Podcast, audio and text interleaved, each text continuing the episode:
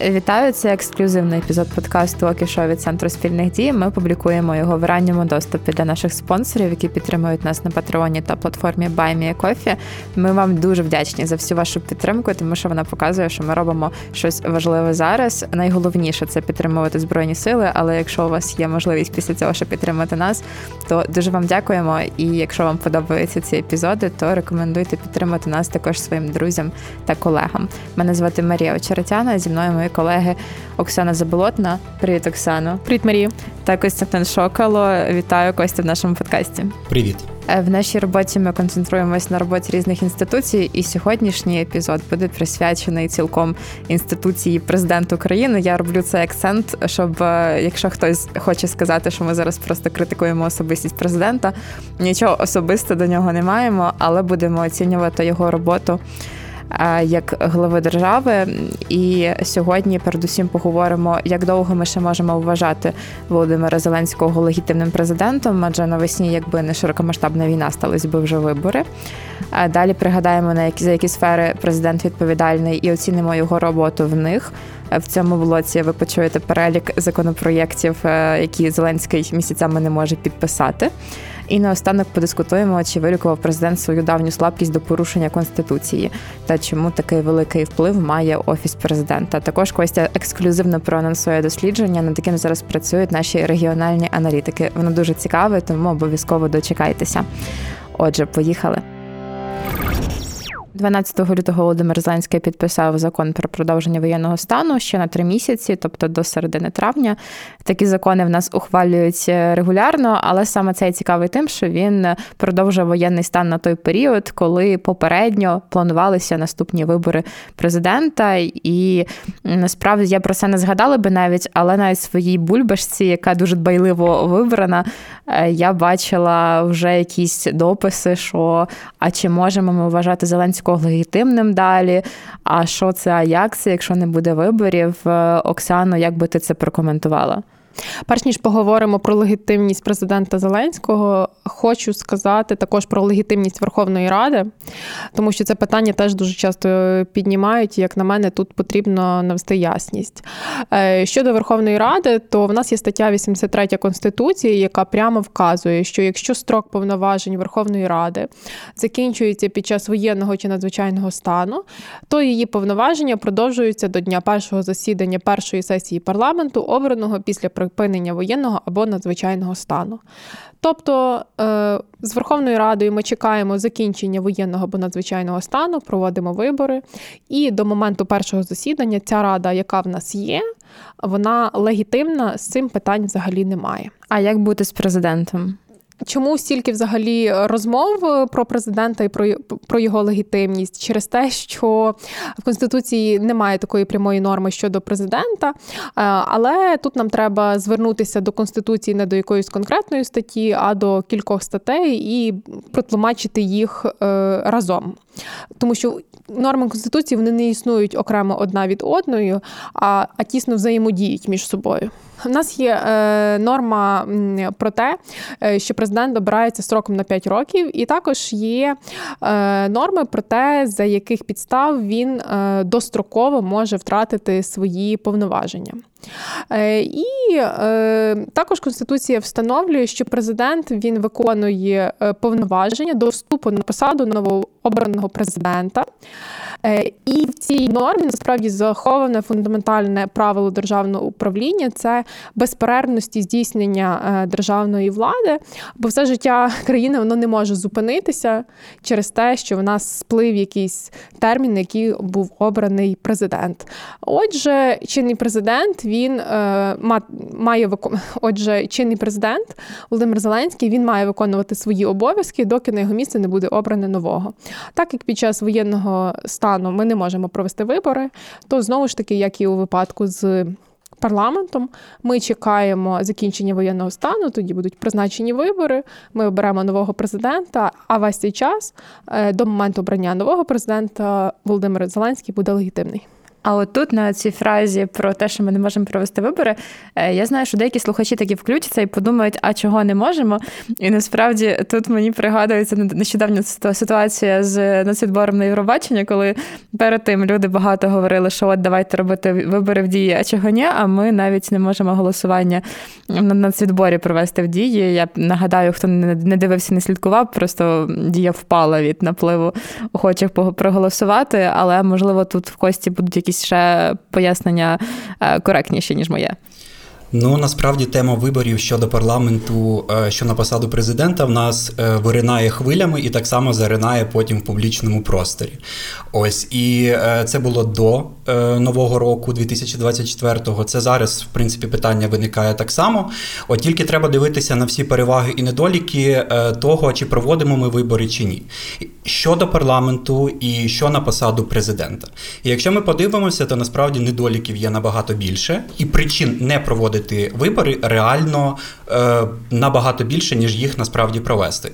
Одна з таких причин е, це перш за все безпека. Ну тобто е, ми не можемо провести вибори, тому що ми не можемо е, убезпечити громадян по всій країні від того, що може зробити Росія як країна-агресор, як країна, з якою ми воюємо. А вона очевидно щось буде робити. Тобто, це принаймні провокації.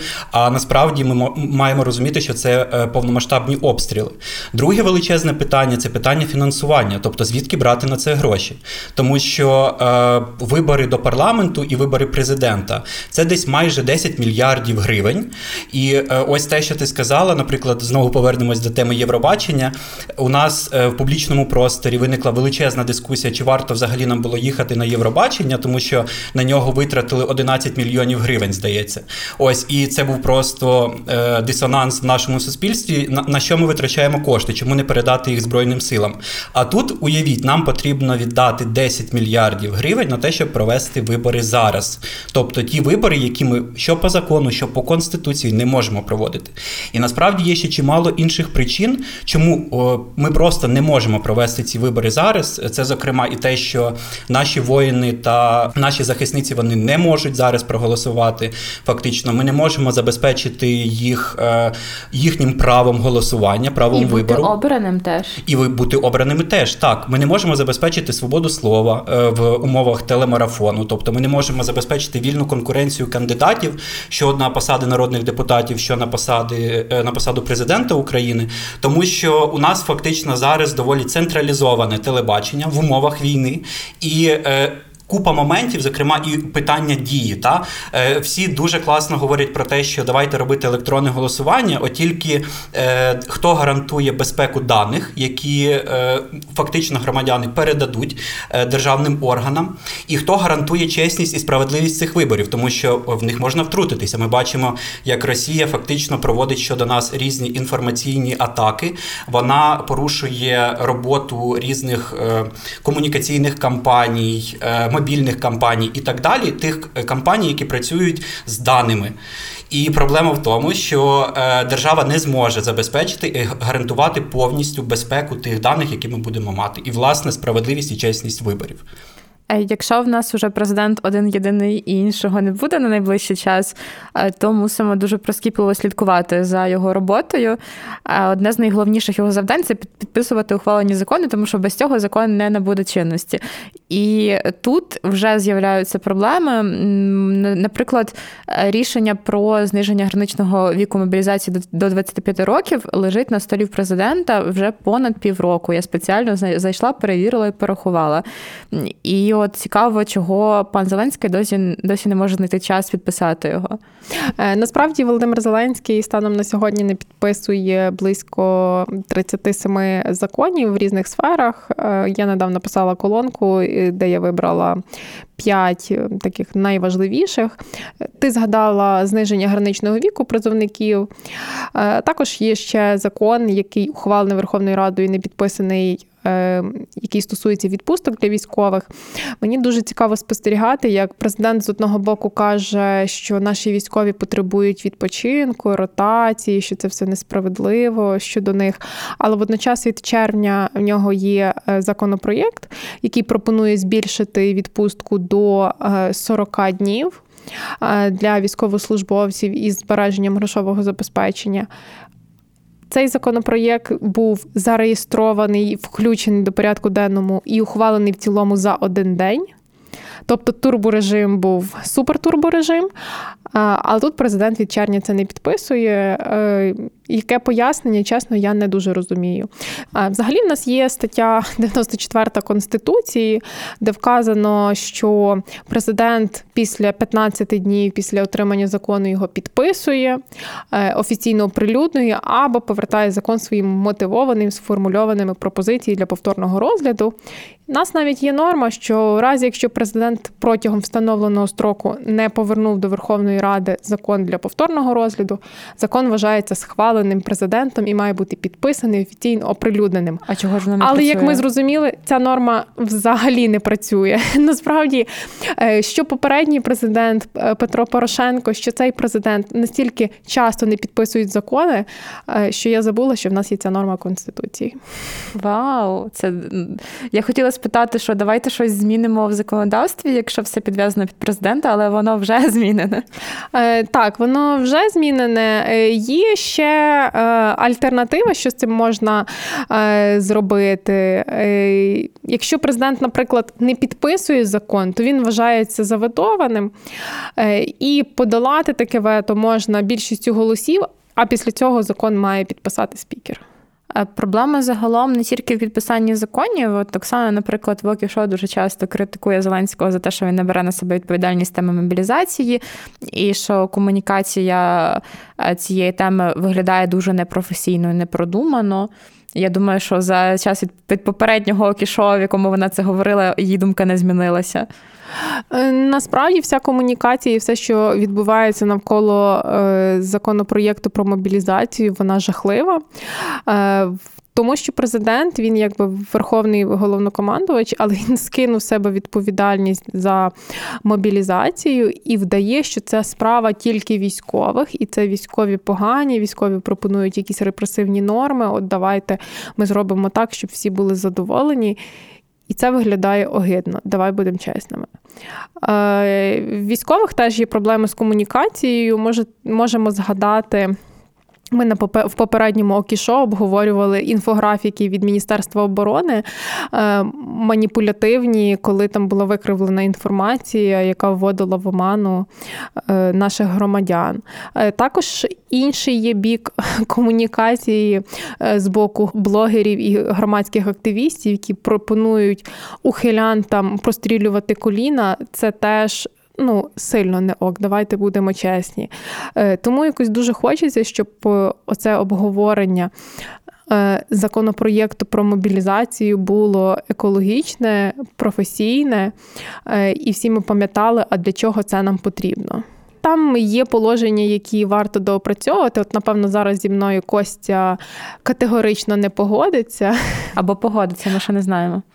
В дайджесті е, я вказувала про те, що перекидання на органи місцевого самоврядування повноважень займатися обліком, займатися сповіщенням е, осіб щодо мобілізації це не ок.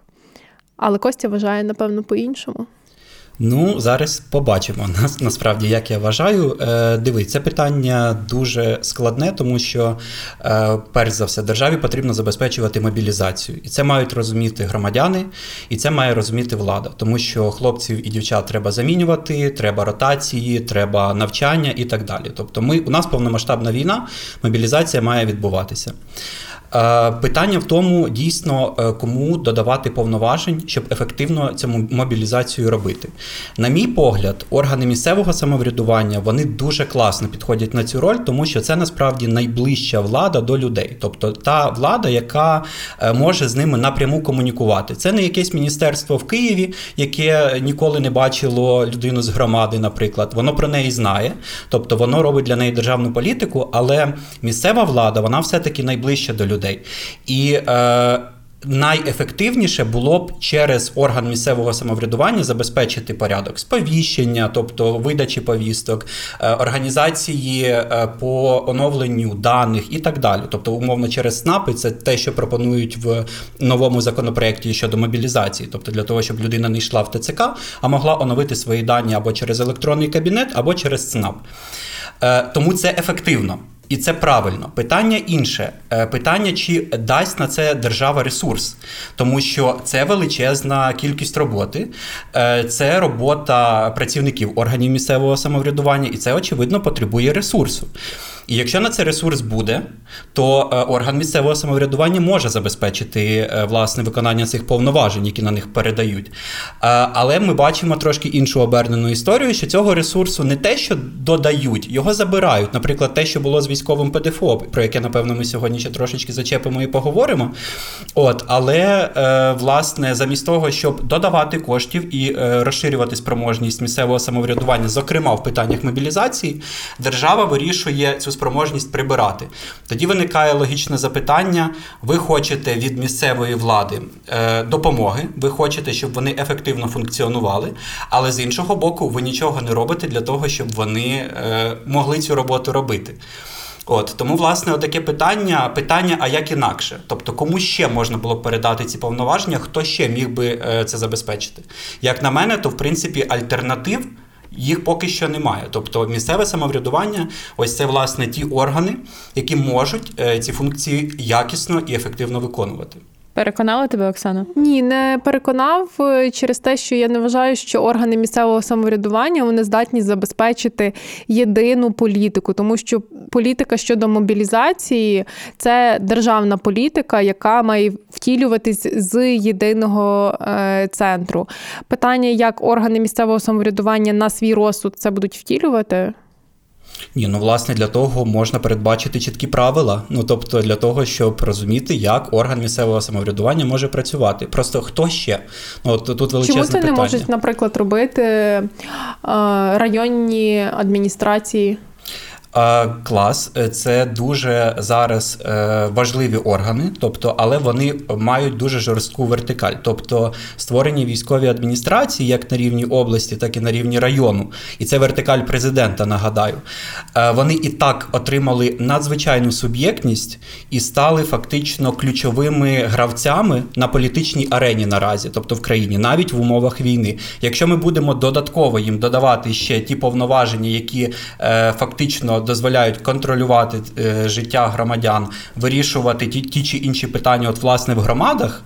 От це ну закінчиться не дуже добре, тому що ОВА і РВА зараз і так мають купу повноважень і купу ресурсу, зокрема ОВА, для того, щоб е, в президентській жорсткій вертикалі контролювати те, що відбувається в громадах. Ну правильно, тому що питання мобілізації, як на мене, це якраз те питання, яке має жорстко контролюватися, і нехай президентській вертикалі, тому що президент верховний головнокомандувач. Так, але проблема в тому, що е, ОВА і РВА не мали б бути в президентській вертикалі. Це вертикаль уряду, фактично. От в цьому е, це повертає нас до великої кількості проблем. Повертаємо до повертаємось до сколіозу виконавчої так. влади і про те, що вона розірвана між урядом і президентом, і що нам потрібно з цим буде в майбутньому якось після. Е, після скасування воєнного стану з цим якось справлятися. Але, як на мене, зараз е, давати органам місцевого самоврядування оці повноваження, які ти кажеш, як на мене, не дуже доцільно. Ми ще повернемось до теми повноважень і взаємодії з місцевою владою. А я хочу почати наступний блок з соціології. Наші колеги з руху чесно разом з демократичними ініціативами та центром Разумкова провели соцопитування. Якщо ви дивитесь на Ютубі, то зараз на екрані побачите інфографіку. Це опитування показало, що понад половина респондентів вважає, що офіс президента з перевищенням своїх повноважень впливає на рішення уряду і парламенту. І передусім е, це дивно з того боку, тому що офіс президента фактично мав би бути просто канцелярією, яка робить паперову роботу. І, попри це все, довіра до Зеленського залишається досить високою. Ми це бачимо з опитування Національного демократичного інституту за листопад 23-го року. Тут ще одна інфографіка. І з неї бачимо, що президенту довіряють 63% опитаних. Е, я запитала в від Думанської, координаторки руху чесно, що вона з цього приводу думає. Давайте послухаємо. В нас не асоціюють президента з офісом президента. Дуже чітко відбувається розподіл цієї комунікації. Все, що важливе, позитивне, хороше робиться в країні, це асоціюють з президентом Зеленським. От а сам офіс асоціюється з Єрмаком. Єрмак фактично без повноважень став таким собі віце-президентом. Ми аналізували, хто ж радить офісу президента, маю на увазі, які в них радники і консультанти, і радників у Єрмака. В рази більше ніж у Зеленського. Причому це в основному позаштатні радники з незрозумілим переліком повноважень, з незрозумілим тим, хто оплачує їхню роботу, проте фактично е, вони причетні до вироблення політик е, в Україні. Так як я вже і казала, зараз відбувається така чітка ідентифікація Єрмака. Він стає обличчям офісу, тобто він отримує право там представляти Україну на якихось міжнародних подіях. Він отримує дуже чітку і сильну комунікацію всередині країни. Ви знаєте, влітку натрапила на рейтинг Політіко. В них є окрема категорія діячі, і в топ 5 діячів у Європі потрапляє Єрмак. Він там на рівні з президентом Макроном, він на рівні з Урсулою фон дер Ляйн. Тобто цю людину сприймають як такого. Там йдеться про зеленого кардинала, але все одно кардинала тіньового представника е, Зеленського. Тут цікаво, а як взагалі так сталося, що от був собі офіс президента, раніше адміністрація президента, яка мала би робити паперову роботу, і тут раптом е, стається так, що Єрмак така центральна і важлива фігура. Ну, е, знову повертаємося до складних питань, але е, дивіться, Е, насправді дійсно офіс президента він є фактично канцелярією президента, тобто це ті працівники, які забезпечують роботу власне діяльність президента України. Тобто вони готують йому відповідні е, аналітичні е, довідки, вони брифують його, тобто вони забезпечують організаційну роботу і так далі. Зараз в країні в умовах повномасштабної війни офіс президента фактично відіграє роль міні-уряду. Можливо, Оксана не погодиться зі мною або погодиться. Але е, фактично у нас реально е, банкова стала міні-урядом, яка, який дає доручення Кабінету міністрів, різним міністерствам, іншим центральним органам влади е, і розказує кому що як робити. Тобто, вся державна політика або е, політика, яка стосується е, регіонів, вона виробляється в офісі президента. І е, очевидно, що Андрій Єрмак, який є керівником офісу президента, став е, дуже значимою персоною, тому що фактично він вирішує дуже багато різних питань, е, знову ж таки, і на центральному рівні, і на рівні громад. Але е, що цьому передувало? Тобто, фактично, у нас е, ця система існувала ще з часів незалежності.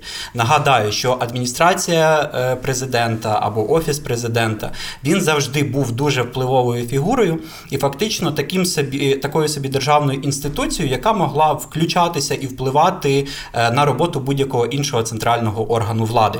Чи правильно це? Ні. Ми постійно говоримо про те, що повинен бути баланс влади, і президент не має втручатися в роботу центральних органів виконавчої влади або інших державних органів, тому що е, він не виконує цю роль, тобто він не є представником виконавчої влади. Він загалом у нас не належить до жодної з гілок влади. Я нагадаю за конституцією.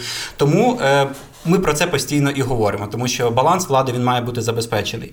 Але ця історія вона не нова, вона е, фактично тягнеться в нас з початку незалежності. Знову ж таки, е, адміністрація завжди відігравала ось цю роль впливового е, актора, який фактично нав'язував свою волю іншим державним інституціям. Але з повномасштабною війною це стало нам трошки простіше, тому що е, вибудувалася дуже жорстка е, ієрархія, жорстка вертикаль президента, як на центральному рівні стосовно Кабміну. Знову ж таки нагадаємо всі ті історії е, про те, що президент дав доручення е, прем'єр-міністру, президент дав доручення міністру освіти і так далі.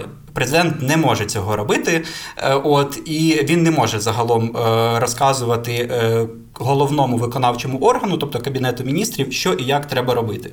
І така сама ієрархія вибудувалася фактично на місцевому рівні через обласні військові адміністрації та районні військові адміністрації, про які ми сьогодні вже згадували. Чому я кажу, що і так у них занадто багато повноважень і сили, що додавати їм ще цих повноважень, це стане трошечки трошечки занадто, тому що чим довше ми будемо існувати в такій е, моделі влади, тим важче буде повернутися назад. І, скоріш за все, цього повернення вже не буде, тому що все потрібно буде е, по-новому трансформувати. Тобто десь забирати оцю більшу суб'єктність, як, наприклад, ВОВА і РВА, е, а десь цю суб'єктність додавати, бо вона була втрачена, власне, як в органі місцевого самоврядування. До речі, на правах реклами ти казала про дослідження.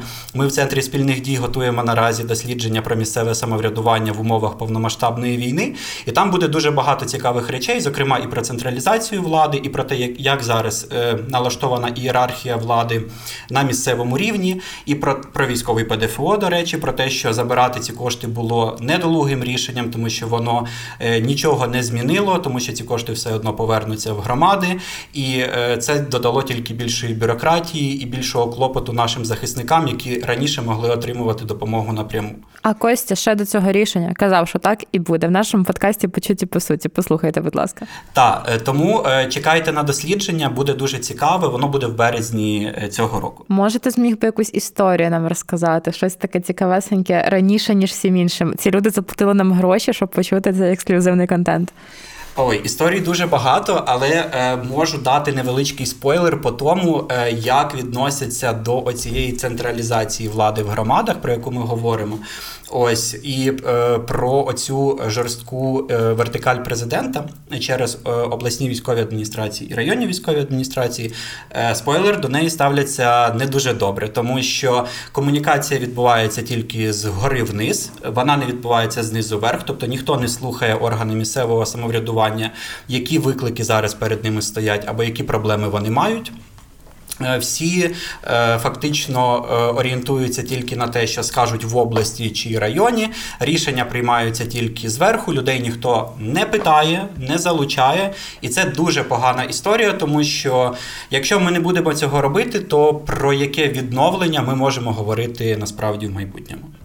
Е, ти вже згадав про те, як е, президент любить давати уряду різні доручення. І от сьогодні ми теж згадаємо про такий приклад. Це нещодавній указ президента про сили безпілотних систем ЗСУ. І Зеленський доручив уряду опрацювати створення в структурі ЗСУ цих сил і внести відповідні пропозиції на розгляд Ради національної безпеки і оборони. що Теж дуже дивно, як і доручення самому уряду. Оксана, що ти думаєш про це рішення? У президента був дуже дуже простий шлях. Він міг ініціювати самостійно законопроєкт е, щодо змін до закону про збройні сили е, для створення сил безпілотних систем, перед тим провівши самостійну консультацію з Генеральним штабом е, збройних сил. Але президент вирішив дати доручення уряду для того, щоб уряд консультувався, і уряд вносив такий, таку пропозицію на Раду національної безпеки і оборони. Людина вміє делегувати. Можна... Жодного мікроменеджменту. Можна і так сказати. Ми можемо згадати ще попередні рішення, які стосувалися економічної безпеки, енергетичної безпеки, які проводились через РНБО, але які фактично є втручанням в діяльність і в повноваження уряду. І як на мене, така тенденція вона є не дуже доброю не дуже доброю з позиції е, іміджу нашого, хоч не дуже доброю, тому що ми можемо втрапити знову якусь історію, типу як з Кучмою Януковичем. Не дуже доброю е, через концентрацію влади президентом, через нівелювання ролі уряду е, в системі влади, тому що вийде на вулицю і запитай, скільки людей знають, як називається наш прем'єр-міністр. Я ніколи не хочу його образити. Я дуже часто в дайджестах беру і аналізую е, рішення уряду, і вони часто бувають хорошими. Наприклад, можу згадати, про яке ми говорили минулого тижня.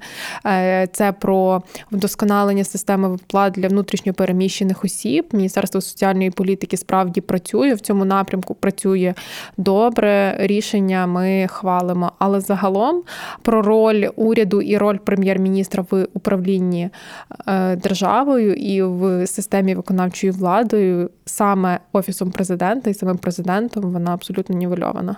Е, я вже згадувала сьогодні про неопитування, і воно показує нам якраз ще тенденцію, підтверджує те, що ти Оксана говориш, е, що президенту довіряють 53% опитаних, а в цей час Каміну 21%, а Верховній Раді взагалі 14%. І в мене немає питань до довіри до президента, тому що це війна, і це абсолютно нормально довіряти верховному головнокомандувачу в цей час але настільки низький рівень довіри до уряду і парламенту справді засмучує. Про це теж говорить Віта Думанська. Фактично більше половини українців бачать надмірний вплив поза своїми повноваженнями з боку офісу президента на парламент, на уряд і на суди. Тобто люди це помічають. Ви питаєте, хто від цього виграє, як це вплине на інституції. Мені здається, що від так, від такого стану справ програють усі. Чому? Тому що відбувається втрата суб'єктності і уряду, і парламенту в е, очах виборців. Виникають питання до легітимності таких рішень.